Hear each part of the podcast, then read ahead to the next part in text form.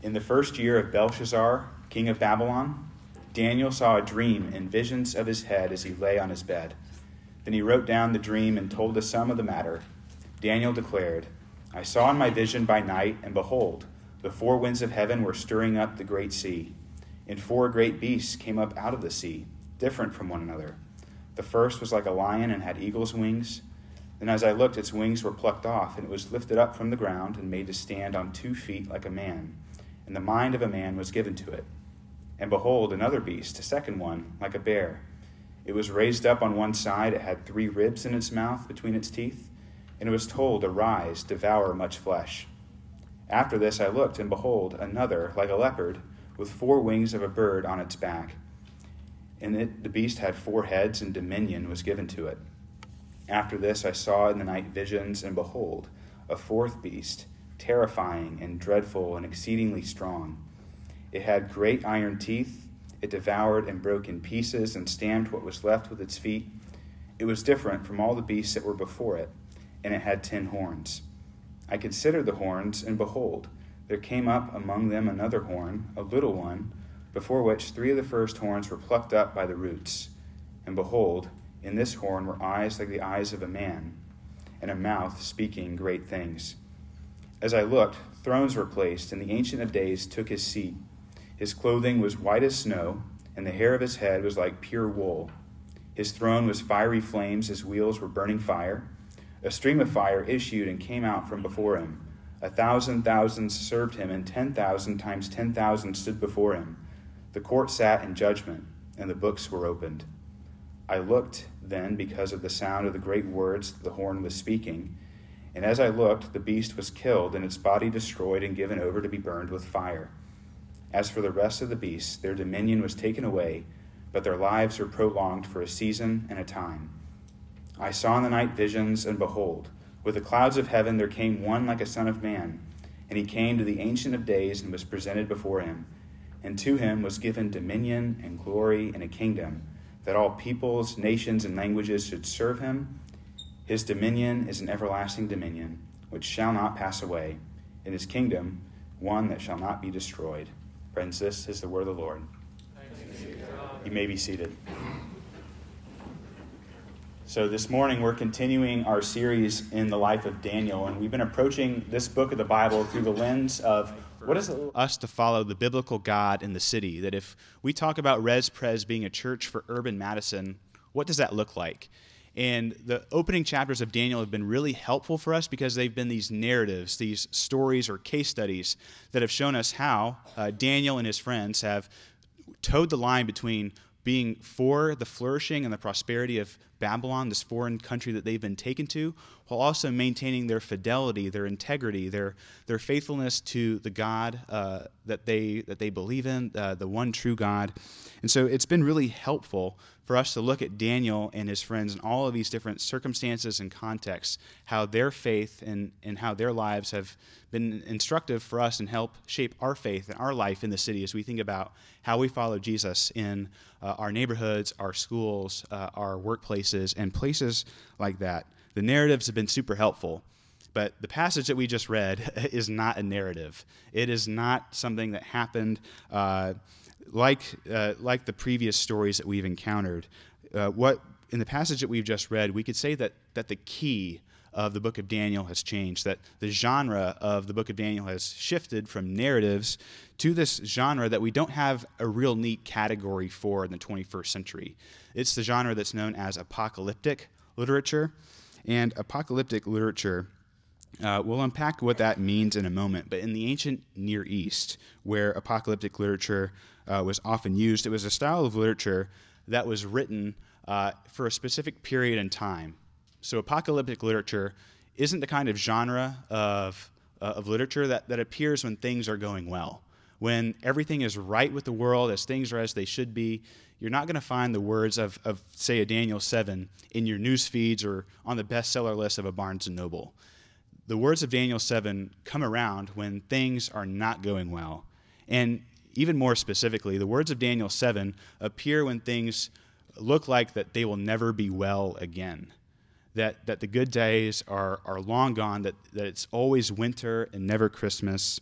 that the, the ending that we all hope to have, the storybook ending of they lived happily ever after, uh, looks more like the bad guys win and we were never happy again.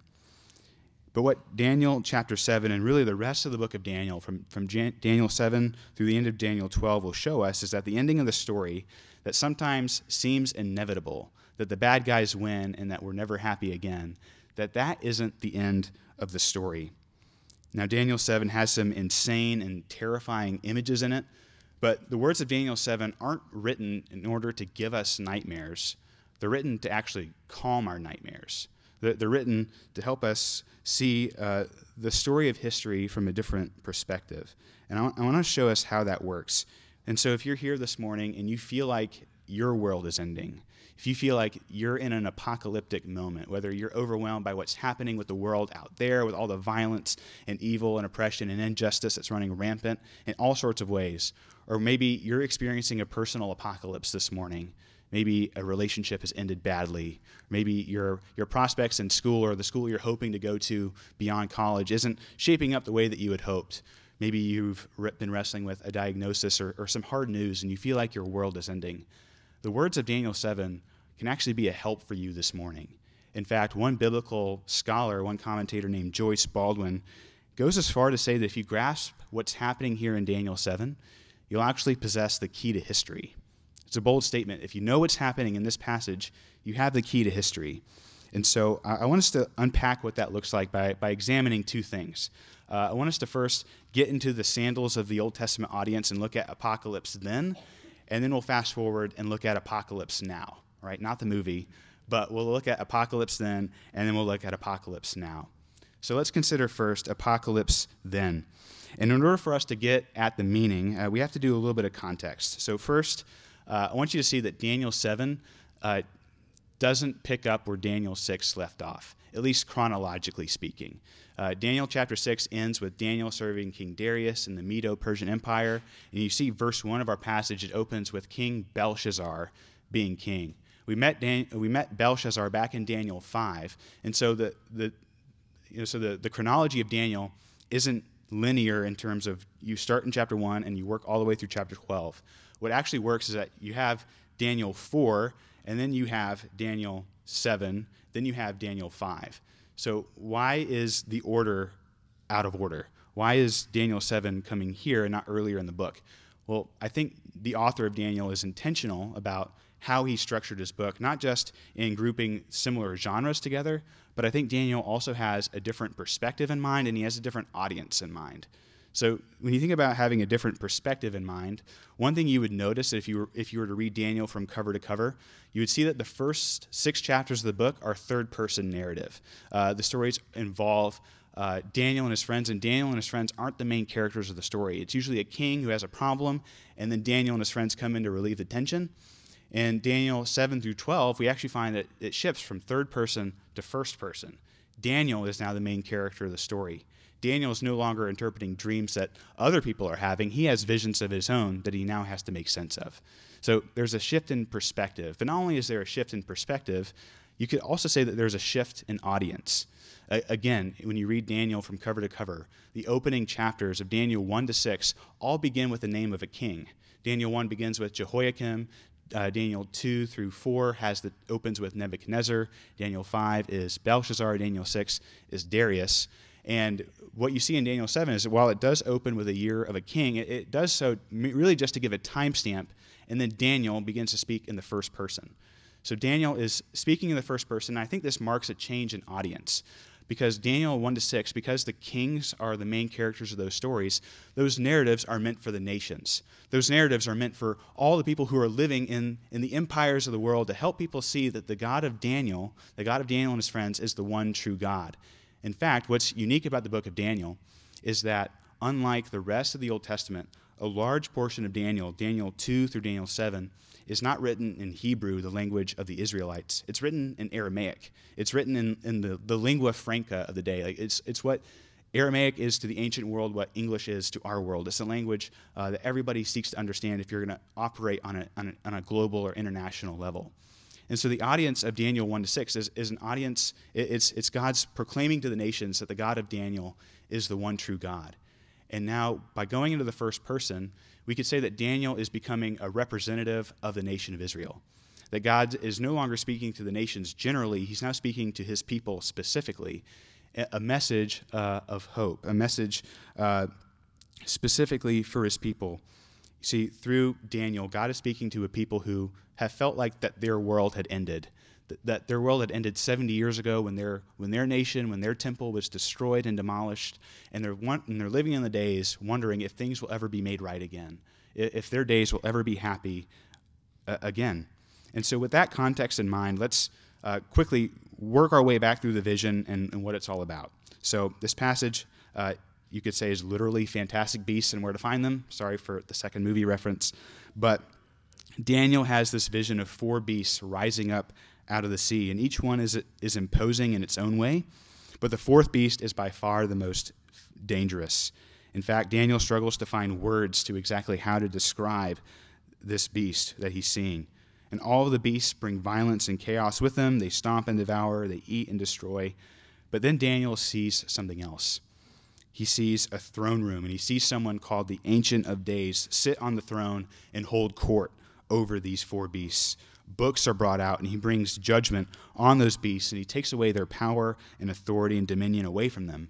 And then finally, another figure, one like the Son of Man, Daniel says, emerges, and the Ancient of Days gives him all that power and authority, and he establishes a kingdom that endures forever. And if this story sounds familiar to you, it's because if you go back to Daniel two, you actually get pretty much the same story, uh, the story of four kingdoms of the world, with the fourth kingdom being particularly evil and violent, followed by a kingdom that will never be destroyed. In fact, you could say that this is virtually the same story, but it's told in an apocalyptic key. And I said at the beginning that I would unpack uh, apocalyptic, and so here we go. Uh, what what I would say uh, about apocalyptic literature, uh, I would say first and foremost, I'm indebted to the work of a scholar named Richard Bauckham. He's a scholar at Cambridge University over in the U K, and he's one of the world's most respected biblical scholars in academia today. And on apocalyptic literature, uh, Bauckham says that, that this, this genre of literature really has two goals in mind.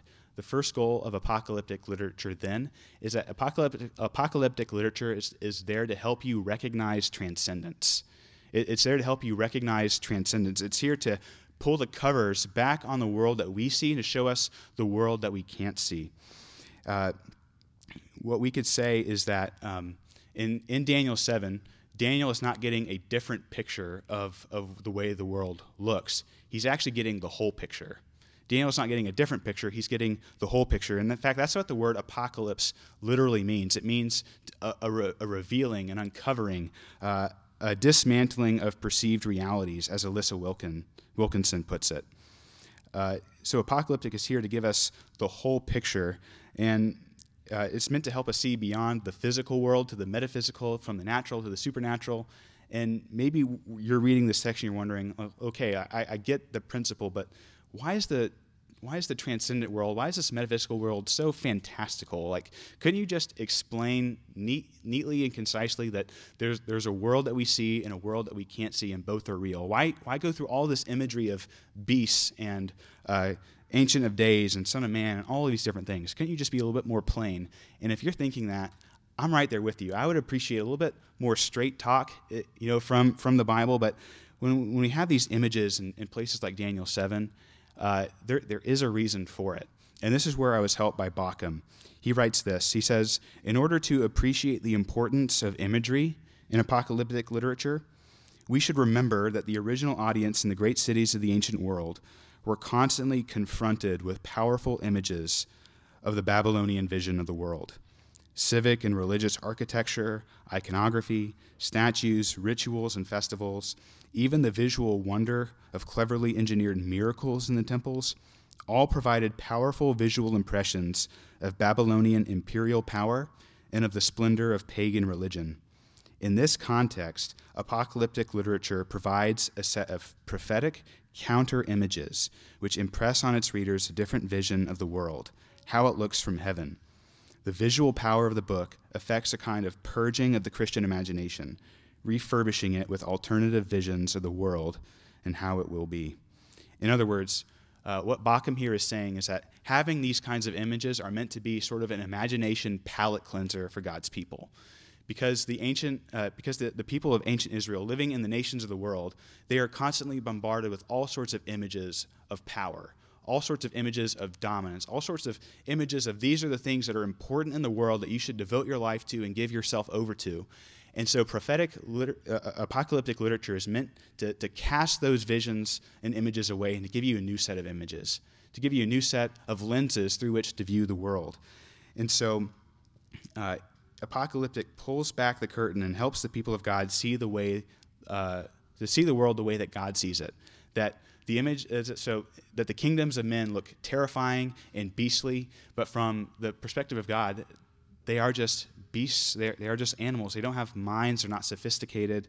That that and, and on top of that, that there is an order above all the chaos, that God sits enthroned above the kingdoms of men, and he does bring judgment. He knows what's going on, and he has a plan to make things right.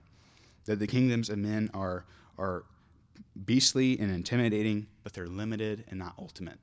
So that was the first use of apocalypse then, is to help the people of God recognize transcendence, that there is an order to the world, that even though things seem chaotic on the surface, that God is still behind everything and he's in control. But the second use of apocalypse then is not just to help God's people recognize transcendence, it, it's used to help people remember that God is in control, to, to help people remember that God is in control.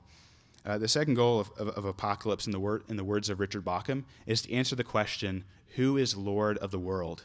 Who is Lord of the world? Who is really in control? Because we live in a world where, where things uh, don't, don't appear as they ought to be. We live in a world where, where the good die young, where, where those who play by the rules, the, the good people suffer and the, and the wicked people flourish. Uh, we live in a world where, where justice isn't realized in every corner of our society, where, where it's in fact more expedient to live an unjust, uh, duplicitous, uh, look out for yourself kind of life rather than living the life that God extends for his people to live. And it's in those moments where where we're tempted to believe that the stories of the culture, that the, the way of life that's held out to us in order to get ahead and to have our dreams fulfilled, uh, it's in those moments that apocalyptic literature shakes us awake and says, remember who's Lord of the world, that that God is still on his throne, that that the wicked are flourishing for now, that that evil persists for a time, that there is a day coming when all that is wrong will be set to rights, where all that is out of joint and out of place will be mended and made new. And so because that end is coming, don't compromise now. Don't give in. Uh, don't give in now, especially when when everything in our culture, everything that, that's being pressured upon you to go the other way, whenever the pressure feels its strongest, that's when you need to remember the hardest, that God is on his throne, that he still is the Lord of the world, and that he is behind all things, and he is going to make everything right again. So that's the that's the, the goal of apocalypse then. It's it's it's there to help God's people recognize transcendence, that, that the world that we see uh, is not all that there is, uh, and then it's help us to remember that God is in control of history, that kingdoms rise and kingdoms fall, but God is sovereign over all. And so as we shift gears to look at apocalypse now, uh, how can we take the words of Daniel seven and, and help them become real in our lives? What does this vision have to do with us today? Well, I think we, we can take those same two things, to, to recognize transcendence and to remember that God is in control, and we can apply them to our to our lives, to our situations, to our little apocalypses, great and small. And uh, we can do so in a deeper and a more comprehensive way than Daniel did, because here's how. So when we talk about recognizing transcendence, we see that Daniel uh, is pulled up into heaven and he can see the whole picture, and the focal point of this vision isn't so much on the beasts and the terror that they're that they're wreaking on the world. The, the focal point of the vision is the Ancient of Days and the Son of Man. It's, it's the throne room of God. And in this vision, Daniel gets a glimpse of what God is going to do to set, to set the world right. He's going to strip the beasts and, the, and those and those kingdoms of their power, and he's going to give that power to someone that was called one like the Son of Man in Daniel's words.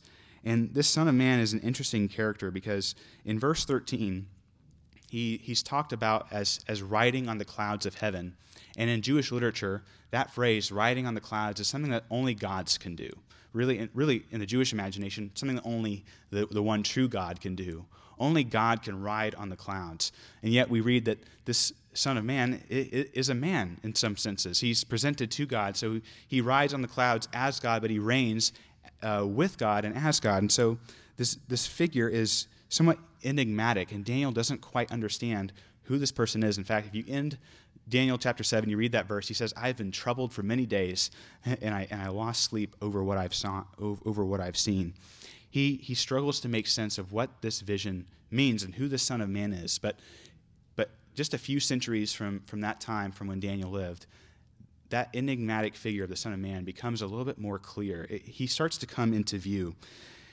And, and, and he comes into view not because everybody else has a transcendent experience where we're pulled up into heaven to see the whole picture. We actually get this this glimpse of who the Son of Man is because the transcendent one, God himself, comes down and writes himself into history. And he does so through the incarnation of Jesus Christ. The incarnation is, is this event in human history where God became man. And uh, we could compare it to... Uh, To, to this. I was really helped by the Catholic writer Dorothy Sayers when she says that the incarnation of Jesus is all is a lot like when Shakespeare, or a lot like when Hamlet goes looking for Shakespeare. So imagine uh, how how would how in the world would Hamlet ever find Shakespeare? No matter uh, how far Hamlet could search, no matter how much expense Hamlet could incur to search his world for Shakespeare, uh, he's not able to find him. The only way that Shakespeare is able uh, to be found by Hamlet is if Shakespeare writes himself into the story. And that's what we get in the incarnation, is God writing himself into history, becoming man in Jesus. And when Jesus writes himself into history, he takes that title from Daniel seven, the Son of Man, and he applies it to himself. He applies the, this title of Son of Man to himself. In fact, he does it so frequently throughout the New Testament. Uh, Over seventy times in the Gospels, Jesus calls himself the Son of Man. And the Gospel of Mark is a great uh, example of, of, this, of this language being used by Jesus. See, Mark's Gospel opens up with Jesus saying, the kingdom of God is at hand, and, and I'm at the focal point of this kingdom. Repent and believe in the Gospel. And in chapter two, Jesus is teaching the religious leaders, and uh, a paralytic crashes the party. And so Jesus looks at this man and says, son, your sins are forgiven. And the religious leaders uh, go into this go into this fit, and they say, who who can forgive sins but God alone? And then Jesus says, well, which one is easier, to tell a paralyzed man to get up and walk or to forgive someone's sins? And he says, so that you know that the Son of Man has the authority to forgive sins. He tells a paralyzed man to get up and go home. You see, Jesus, in that moment, declares that he is the Son of Man, the, the one that was promised by God. And in chapter ten of Mark's Gospel, we read this for our, our assurance of pardon. Jesus tells his followers that the Son of Man didn't come to be served, but to serve, and to give up his life as a ransom for many. Jesus says that I've come to exercise power, but not in the way that, that the beastly kingdoms of earth exercise power, through violence and coercion and oppression. In fact, I'm the kind of king who's come to lay my power down. I've come to lay my life down as a ransom so that I can give my life for you so that you can go free. See, Jesus says he's the Son of Man, but he's the Son of Man in a way that's completely counter to the world's expectations. And then finally, in Mark chapter fourteen, Jesus is on trial before the same religious leaders of the day. And he's been on trial because he's claimed to be God, and he's asked point blank, are you the Messiah? Are you God's promised Savior, King? And Jesus responds with these words. He says, I am. And you will see the Son of Man seated at the right hand of power, coming with the clouds of, of heaven. See, Daniel seven thirteen are on the words of, of Jesus' lips in that trial. He, he is, in explicit terms, saying, I am God's promised Savior King. I am the one who reigns as God, and I am the one that, that reigns with God. And it's that confession that puts Jesus to death. It's from that statement that Jesus is, is executed on the cross like a, like a common criminal. But it's through that execution uh, on the cross that Jesus actually accomplishes his plan of wresting away the power uh, of the of the evil and unjust systems of the world, of, of the power and the evil and the, the oppression of the world, and even wresting away authority from death itself. See, Jesus dies the death that we should have died, and, and he rose again from the dead to vindicate and validate his claims to be the Son of Man and to testify to us all that I am who I said I am. I am the person who is God, and I reign with God, and if you believe in me, if you put me at the center of your life, then you will experience freedom and joy. You will know that that your that your apocalypse, uh, that your judgment day has moved from the future to the past, that in me you can experience life and life to the full. See, Jesus uh, gives us salvation from all of our apocalypses, all of our judgment days in him. And so we can recognize transcendence by looking at Jesus as the Son of Man. But then lastly, we can recognize, uh, we can we can uh, use the story in our apocalypse now to, to remember that God is in control of history, that Daniel needed this vision to purge his imagination, and so we need Jesus to purge our imaginations as well. When we feel overwhelmed by the problems and pains of our world, we need Jesus to give us a vision of the end, to know that he is on the throne and he will make all things right. The New Testament Uh, actually has a book of apocalyptic literature also. It's the book of Revelation. And in that book, we see Jesus se- seated on the throne, coming down with the new city, the new Jerusalem from heaven. And he says, "Behold, I will make all things new. I will make all sad things come untrue."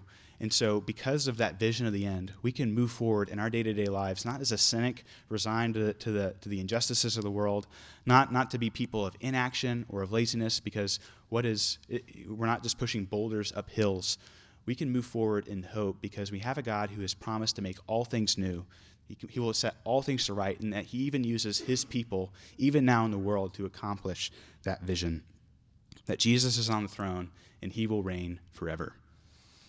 And if I can end us on a practical note as we move forward as a church, um, since I've kind of sprinkled in some movie movie titles throughout the sermon, uh, I want to end with a reflection from a filmmaker named Derek Johnson. And Derek Johnson, when he talks about the, apocal- the apocalyptic movie genre, he says there's really two kinds of apocalyptic movies. There's uh, there's Stop the Apocalypse, so you think of movies like Armageddon, literally any James Bond movie. Uh, and then there are Survive the Apocalypse movies. So you think of like Day After Tomorrow, Zombieland, um, Hunger Games. And so in, in Stop the Apocalypse movies, everybody tries to band together to, to stop Judgment Day from happening. So James Bond goes on a mission. Uh, oil riggers get in a spaceship to go um, to go blow up an asteroid. Uh, people pool their resources to, to to avert Judgment Day. And in Survive the Apocalypse movies, you're just trying to make it to the end. You know, you're trying to find a city where you can be safe, or you're just trying to be the last person standing. And as we look out at our culture, and even if, as we think about life in the church, we can see both of those strategies at work. We we can see some Stop the Apocalypse churches where, where there's such an investment in the culture wars, where there's such a, a, a grasp for political power and trying to seize the institutions to, to make them serve uh, our vision of Christian ends. And, and we can also see Survive the Apocalypse style, style Christianity, where we just kind of hunker down and withdraw and pray for either a, a new great awakening or, a new, or, or judgment day to come. And what I think the book of Daniel shows us is uh, that start while, while Stop the Apocalypse and Survive the Apocalypse have some grains of truth to them, that's not really the vision that God holds out for his people. See, rather than, than trying to stop the apocalypse or survive the apocalypse, uh, I think the book of Daniel shows us that we can actually use apocalypse for what it's really meant to do. It's meant to reveal and unveil, and in the best senses of the term, to disillusion and disenchant us. To, to break the spell that this world is all there is, that we don't have to revert to worldly means to to, to, to reach holy ends, um, that we can let the apocalypse enter into our lives and give us the right set of lenses through which to view the world, that God is in control, that he, that he will make all things right, and so that we can follow him even now into the personal and, and global apocalypses of our day. Um, cultural critic Russell Moore writes this. He says, "You can't choose whether you will experience apocalypse, but an apocalypse can be an Armageddon or an invitation. So choose the latter. Cho- you can't choose whether you will be disillusioned. You can only choose when you will be disillusioned. So choose now." So friends, uh, apocalypse is an invitation to have your, have your perspective renewed, redeemed, transformed, so that you can see the vision of the end, that, that while things look chaotic, while you feel like your world might be ending, that God is in control, that he sent Jesus to to make all things new, even now, and he's promised at, at the end of history to make all sad things come untrue. Let's pray. Heavenly Father, we thank you that you are a God who has come to make all things right in Jesus. Lord, that in your Son you have promised to make all sad things come untrue. Father, forgive us where we have been overwhelmed by what we see and have resorted to worldly ends to reach uh, to reach holy ends. Um, Lord, forgive us, make us new. Help us, Lord, to follow you in every area of life, knowing that you are in control and that you are the Lord of history. And we ask this in Jesus' name. Amen.